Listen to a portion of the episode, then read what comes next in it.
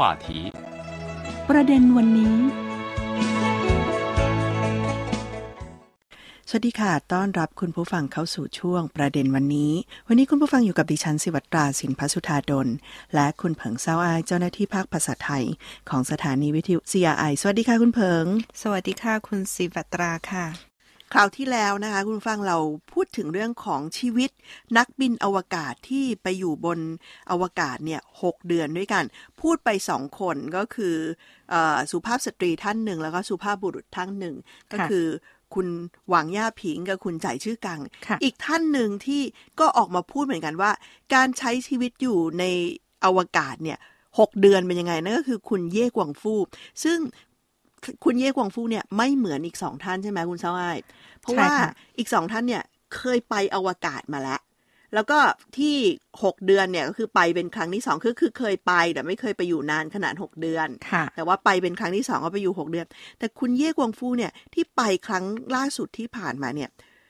ไม่เคยไปเลย คือเป็นครั้งแรก ใช่ค่ะ หลังจากที่ฟิตซ้อมทำงานมาอย่างหนักวันนี้ที่รอคอย 11 ปีอะคุณผู้ฟังรอคอยมา 11 ปี ซึ่งแน่นอนว่าการใช้ชีวิตอยู่ในอวกาศ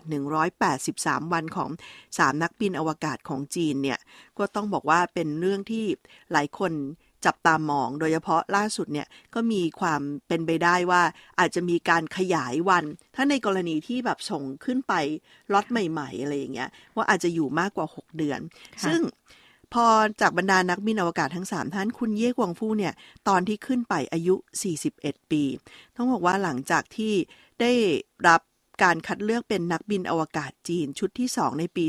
2010 คำว่าชุดที่ 2 นี่คือแปลว่าสำรองหรือเปล่า ใช่ค่ะก็คือเลือกเข้ามาแล้วก็จะต้องฝึกอบรมก่อน เพราะฉะนั้นเนี่ยจริง ๆ แล้วจะพูดว่าเขาสำรองก็ไม่ใช่ แต่ว่าคือเลือกเข้ามาเนี่ยเขาอะอยู่ในชุดที่สองแต่อาจจะบอกว่าความพร้อมในการที่จะขึ้นไปบนอวกาศ ต้องดูแต่ละบุคคลด้วย ใช่ค่ะ ซึ่งแน่นอนว่าคุณเย่วงฟู่เนี่ยเออก็คือตั้งแต่ปี 2010 แล้วก็กว่าจะมาได้ขึ้นเนี่ย 2021 ก็คือ 11 ปี ซึ่งวันนี้เขา ได้มีการพิสูจน์แล้วว่าโอเคเขาพร้อมแล้ววันที่เขาเขึ้นไปในอวกาศคุณผู้ฟัง เขาก็พูดว่า เย่คือแบบในที่สุดอะเย่วงฟู่นายก็ได้ท่องอวกาศแล้วได้ทำได้ดีแน่แบบสู้ๆตอนนั้นคนจีนให้กำลังใจเขาไหมคุณหมงช่วยใช่ค่ะ ก็ให้กำลังใจด้วยค่ะค่ะ อืม แล้วก็เพื่อให้แน่ใจว่านักบินอวกาศสามารถใช้ชีวิตอยู่ใน เอ่อวงโคจรได้เป็นเวลานาน แล้วก็จำต้องตระหนักถึงเอ่อการรีไซเคิลและการนำทรัพยากรน้ำกลับมาใช้ใหม่ได้ แล้วก็ดังนั้นมณฑลหลักของสถานีอวกาศจีนได้ติดตั้งระระบบดำรงชีพที่สามารถแปลงของเสีย เช่นคาร์บอนไดออกไซด์ปัสสาวะและไอ้ น้ำที่มนุษย์อวกาศปล่อยออกมาให้เป็นสาร เช่นน้ำเติมและออกซิเจนค่ะ ก็พูดถึงพวก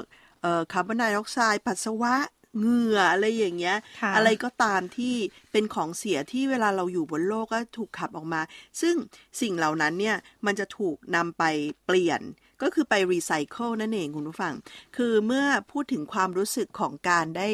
ดื่มบรรดาน้ำที่ถูกรีไซเคิลเนี่ยไม่ว่าจะเป็นปัสสาวะเป็นเหงื่อเป็นอะไรเงี้ย คุณเย่ฮัวฟูก็ออกมาบอกว่าหลายคนก็น่าจะกังวลเกี่ยวกับแหล่งน้ำรีไซเคิลว่ามาจากเหงื่อจากเออปัสสาวะอะไรอย่างเงี้ย ว่าเอ๊ะ มันจะยังไงมันจะดีเหรอ คือเขาก็บอกว่าอันที่จริงนะคะมันน่าจะเป็นเรื่องปกติ สำหรับนักบินอวกาศ คือจริง ๆ แล้วถ้าถามว่านักบินอวกาศคิดไหมเขาบอกนักบินอวกาศก็คนนะกก็ต้องคิดเหมือนกันแหละ เพราะว่าเวลาเราอยู่บนโลกเนาะ พวกนี้เราขับถ่ายออกก็ถือว่าเป็นของเสียแล้วก็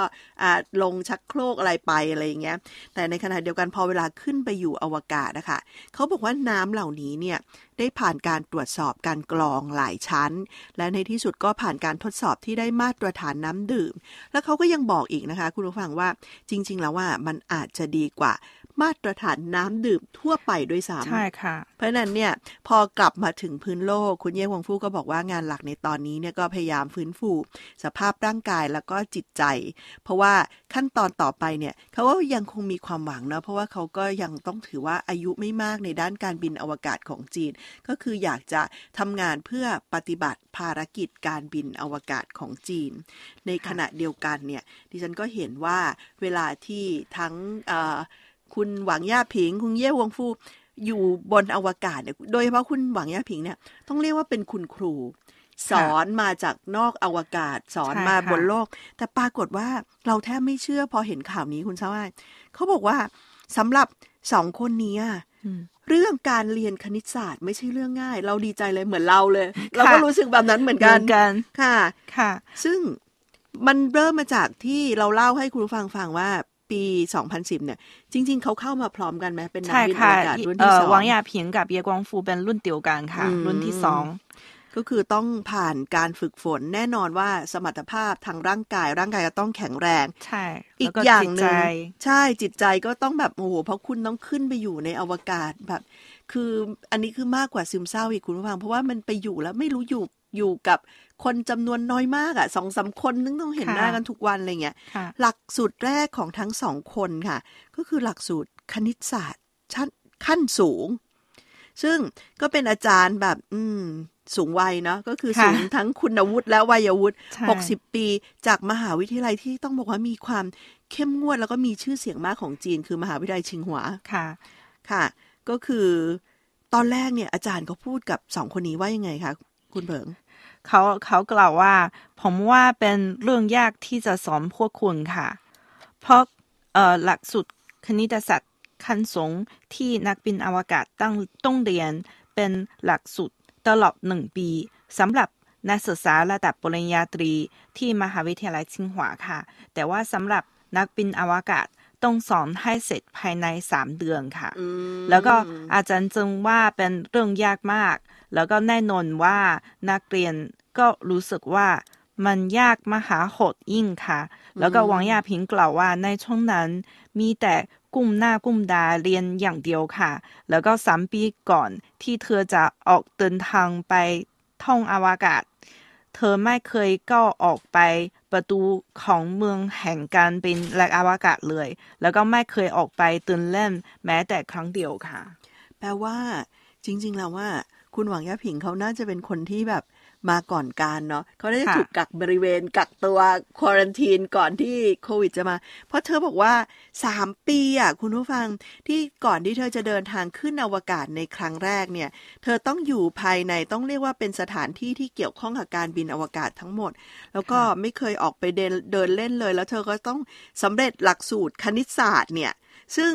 ต้องบอกว่านักศึกษาปริญญาตรีเรียนปีหนึ่งอะ แต่ว่าพวกเขาเรียนสามเดือนอะ่ะ คือปีหนึ่งอะ่ะดิฉันว่ามันมีประมาณสาม semester เนาะก็คือต้องหดมาเหลือแบบหนึ่งในสามอะ่ะ คือต้องเรียนให้จบ แต่ก็แน่นอนค่ะว่าแม้จะมีชีวิตที่เราอาจจะรู้สึกว่า เอ๊ะมันจะดีหรือเปล่านะ แต่สุดท้ายแล้วค่ะ ก็มีเรื่องของการคัดเลือกนักบินอวกาศสำรอง ครั้งที่ 4 ของจีนเนี่ย ซึ่งตอนนี้เนี่ย หลายคนก็อยากจะสมัคร ใครๆ ก็อยากไปกับงานการบินอวกาศจีน และแน่นอนว่าจีนเปิดโอกาสให้ ต้องบอกว่าสมาชิกของจีนก่อนนั่นก็คือฮ่องกงแล้วก็มาเก๊าเป็นครั้งแรก ใช่ค่ะสำนักงานโครงการการบินอวกาศ พร้อมมนุษย์ของจีนแถลงว่า เพื่อตอบสนองภารกิจการบินอวกาศ จีนได้เริ่มคัดเลือก นักบินอวกาศสำรองครั้งที่ 4 และจะคัดเลือกผู้เชี่ยวชาญด้านน้ำหนักบรรทุก ที่ฮ่องกงและมาเก๊าเป็นครั้งแรกค่ะ ค่ะ ซึ่งแน่นอนว่าการคัดเลือกในครั้งนี้เนี่ยจะคัดเลือกจำนวนนักบินอวกาศสำรองเนี่ยประมาณ 12 ถึง 14 รายด้วยกัน ซึ่งประกอบไปด้วยผู้เชี่ยวชาญการควบคุมยานอวกาศ 7 ถึง 8 ราย วิศวกรการบินอวกาศและน้ำหนักบรรทุกหรือว่าที่เรารู้จักกันในนามของ payload specialist เนี่ย 5 ถึง 6 ราย แล้วก็ผู้เชี่ยวชาญด้านน้ำหนักบรรทุกอีกประมาณ 2 รายนะคะ แล้วก็แน่นอนว่าสำหรับผู้ควบคุมการบินอวกาศเนี่ยก็คัดเลือกจากนักบินทหารประจำการกองทัพบบก กองทัพเรือ แล้วก็กองทัพอากาศปลดปล่อยประชาชนจีนหรือว่า PLA แล้วก็แน่นอนว่าก็จะมีการคัดเลือกวิศวกรการบินอวกาศจากช่างเทคนิคที่ทำงานสำรวจวิจัยด้านโครงการการบินอวกาศ แล้วก็ผู้เชี่ยวชาญด้านบรรทุกน้ำหนักเนี่ย ก็จะคัดเลือกจากนักวิจัยที่ทำการศึกษาประยุกต์ใช้ในด้านวิทยาศาสตร์และเทคโนโลยีแน่นอนว่าการคัดเลือกในครั้งนี้เนี่ยจัดทำโดยสำนักงงานโครงการการบินอวกาศพร้อมมนุษย์ของจีน โดยตั้งแต่วันแรกที่เริ่มต้นทำน่าจะใช้เวลาประมาณ 1 ปีครึ่ง น่าจะสำเร็จเสร็จสมบูรณ์ค่ะ และนี่ก็เป็นเรื่องราวที่เกี่ยวข้องกับอวกาศที่เราทั้งสองคนนำมาฝากคุณผู้ฟัง วันนี้เวลาหมดลงแล้วค่ะดิฉันสิวัตราสินพัชุธาดลและคุณเผิงสร้อยลาคุณผู้ฟังไปก่อน พบกันใหม่ในครั้งหน้า สวัสดีค่ะ สวัสดีค่ะ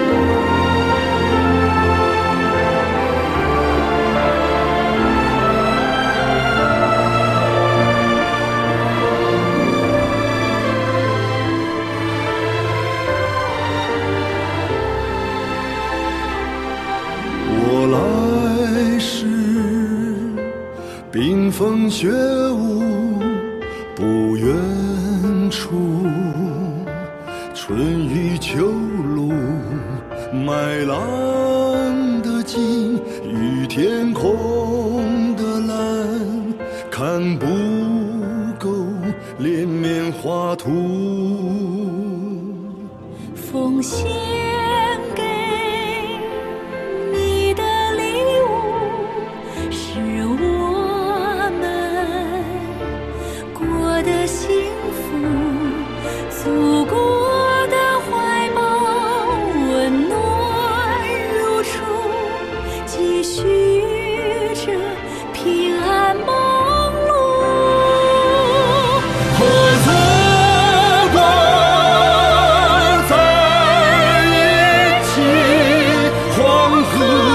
七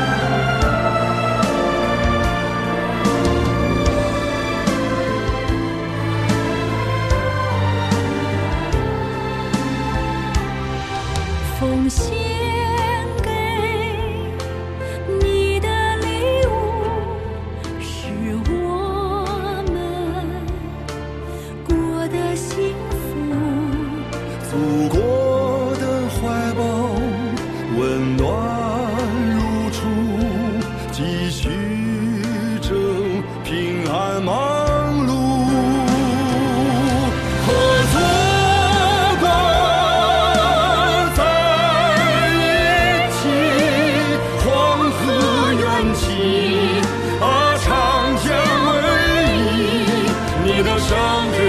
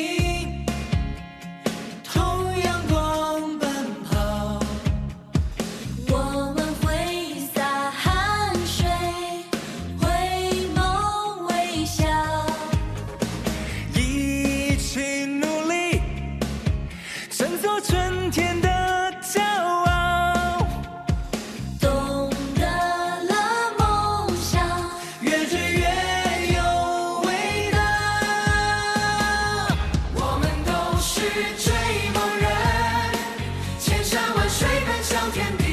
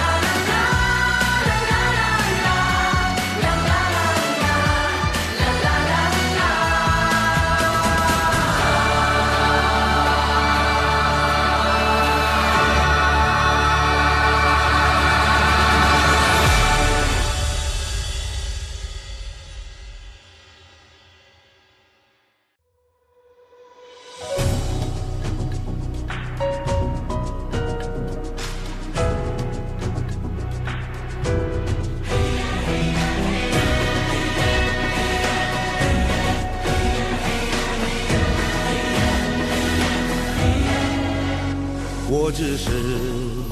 努力奔走，夜色在身后奔波，因为你是我幸福的方向，心之所托，一生一个承诺。星月在天，青春在我，我的双肩为重量而生。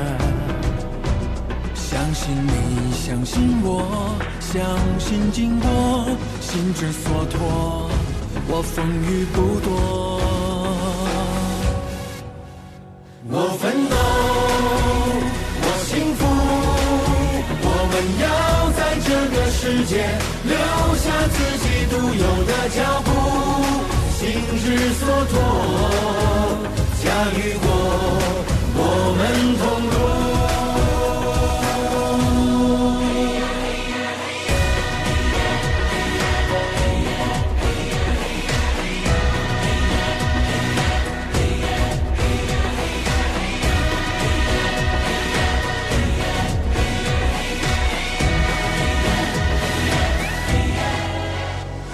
只是努力奔走，夜色在身后奔波，因为你是我幸福的方向，心之所托，一生一个承诺。星月在天，青春在我，我的双肩为重量而生。相信你，相信我，相信经过，心之所托，我风雨不躲。我奋斗，我幸福，我们要在这个世界留下自己独有的脚步，心之所托，驾驭过，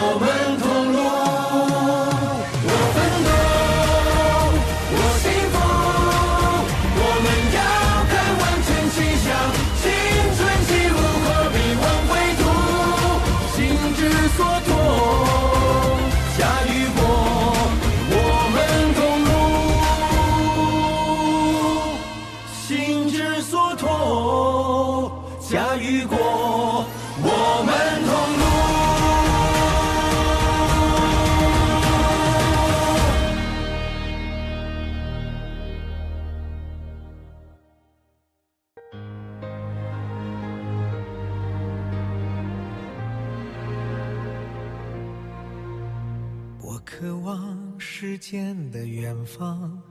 被一束童年的光照亮，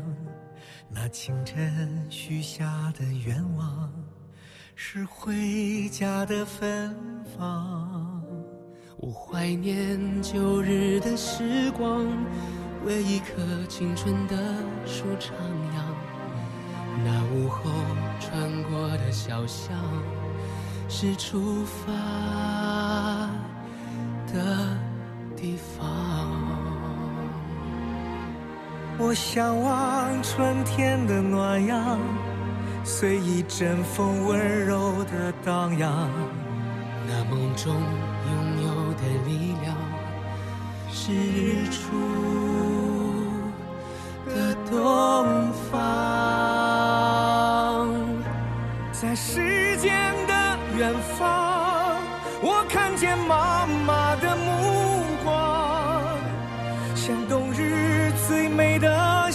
阳，它温暖了我的天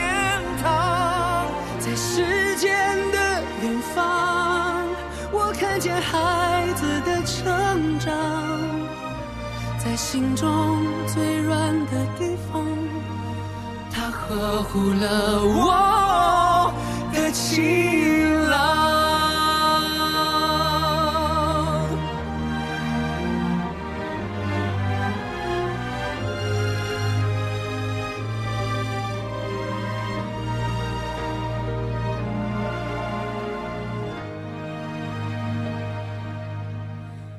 渴望时间的远方，被一束童年的光照亮。那清晨许下的愿望，是回家的芬芳。我怀念旧日的时光，为一棵青春的树徜徉。那午后穿过的小巷，是出发的地方。我向往春天的暖阳，随一阵风温柔的荡漾。那梦中拥有的力量，是日出的东方，在时间的远方，我看见妈妈的目光，像冬日最美的斜阳，它温暖了我的天堂，在时间的。远方，我看见孩子的成长，在心中最软的地方，它呵护了我心。